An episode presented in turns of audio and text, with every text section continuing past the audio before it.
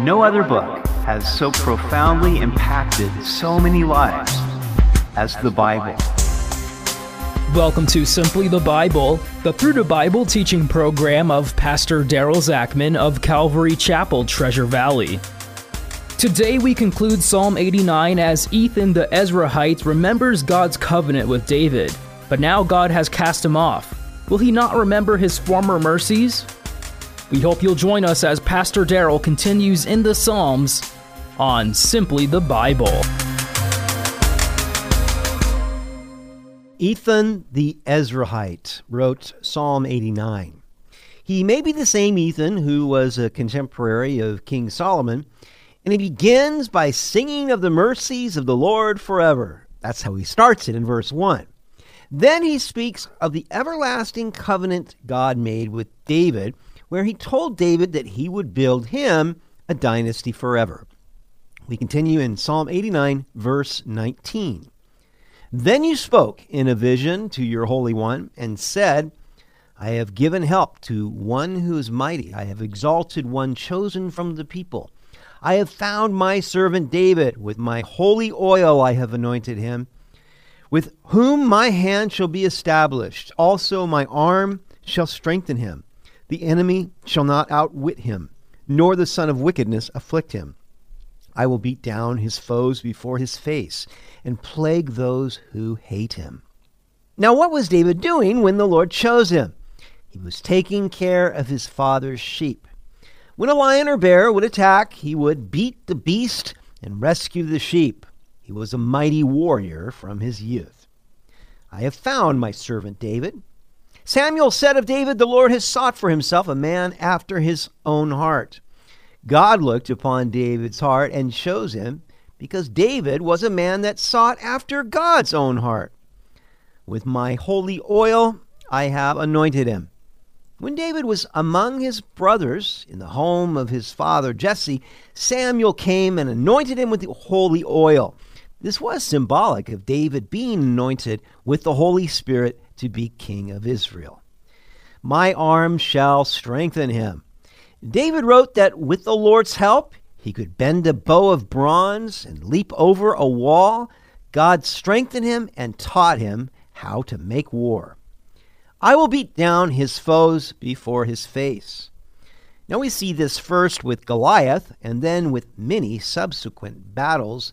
The Lord gave David victory on every side against his enemies.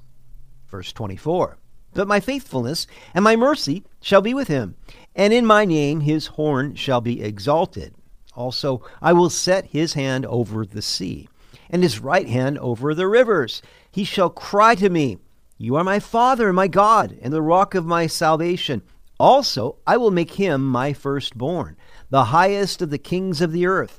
My mercy I will keep for him forever, and my covenant shall stand firm with him. His seat also I will make to endure forever, and his throne as the days of heaven. My faithfulness and mercy shall be with him. God would never remove his faithfulness and mercy from David. Even when David sinned, God forgave him and restored him.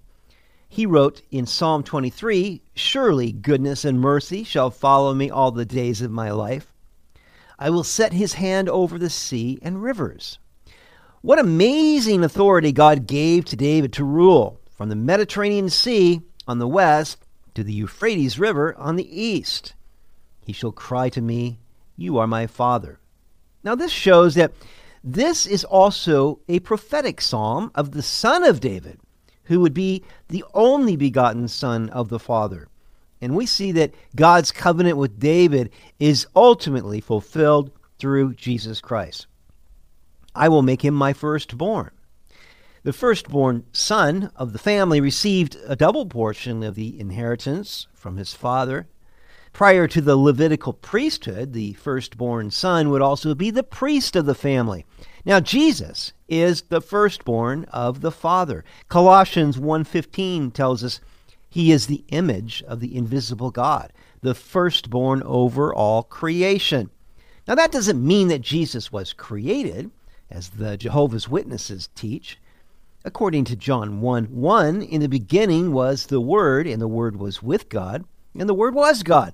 But Jesus is the firstborn in preeminence. He is the firstborn among many brethren, the highest of the kings on earth. While David was alive, he was the highest king in God's estimation, but the son of David is the king of kings and lord of lords, and soon he will return to take his rightful place on the throne in Jerusalem. My covenant shall stand firm with him. God's covenant with David would stand firm for eternity, even through his sin and the sins of his descendants. God's covenant would not fail because it was based on his eternal promise. I will make his seed endure forever. This is ultimately fulfilled through the seed of David and the seed of Abraham, through whom the whole world is blessed. That is, Jesus Christ. Verse 30 If his sons forsake my law and do not walk in my judgments, if they break my statutes and do not keep my commandments, then I will punish their transgression with the rod and their iniquity with stripes.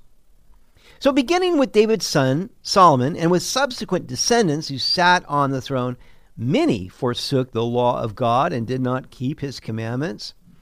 And when they sinned, God didn't let them get away with it.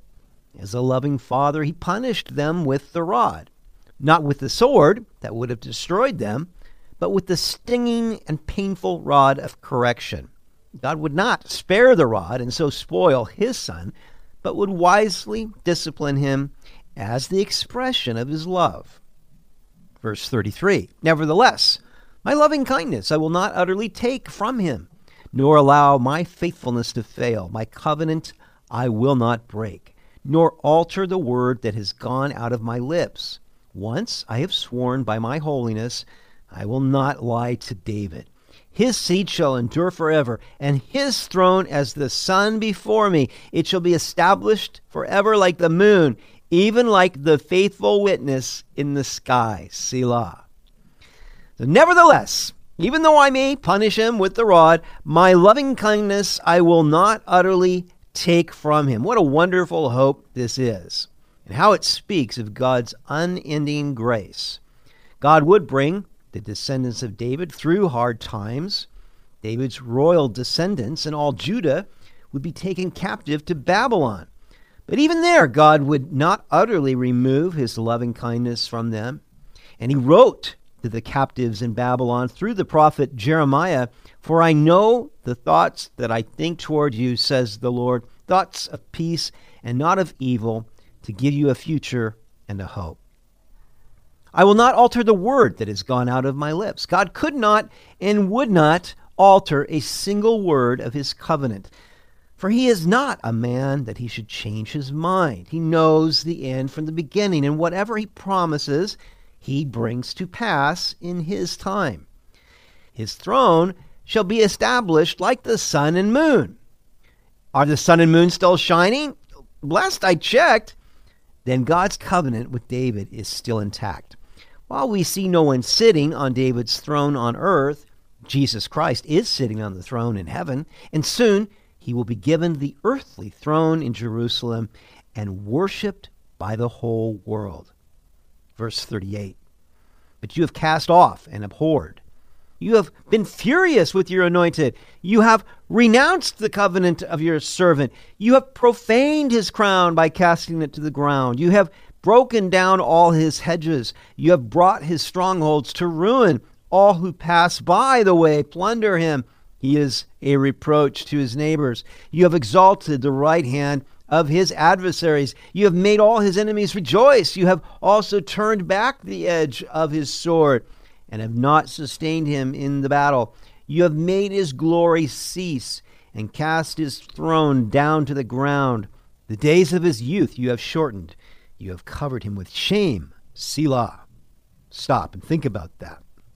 What we see here is that Ethan cannot reconcile the covenant that God made with David to what he has seen before his eyes, where everything is falling apart. And it could be that he was speaking of at the end of Solomon's reign when the Egyptians and others began to come against Judah uh, because Solomon had turned away from the Lord, or it could be that this is an Ethan that was living at the time of the Babylonian captivity, and he's seen the descendants of David, you know, being taken captive into Babylon and seeing literally everything falling apart. Uh, but he can't reconcile the covenant that God made with David to what he is seeing.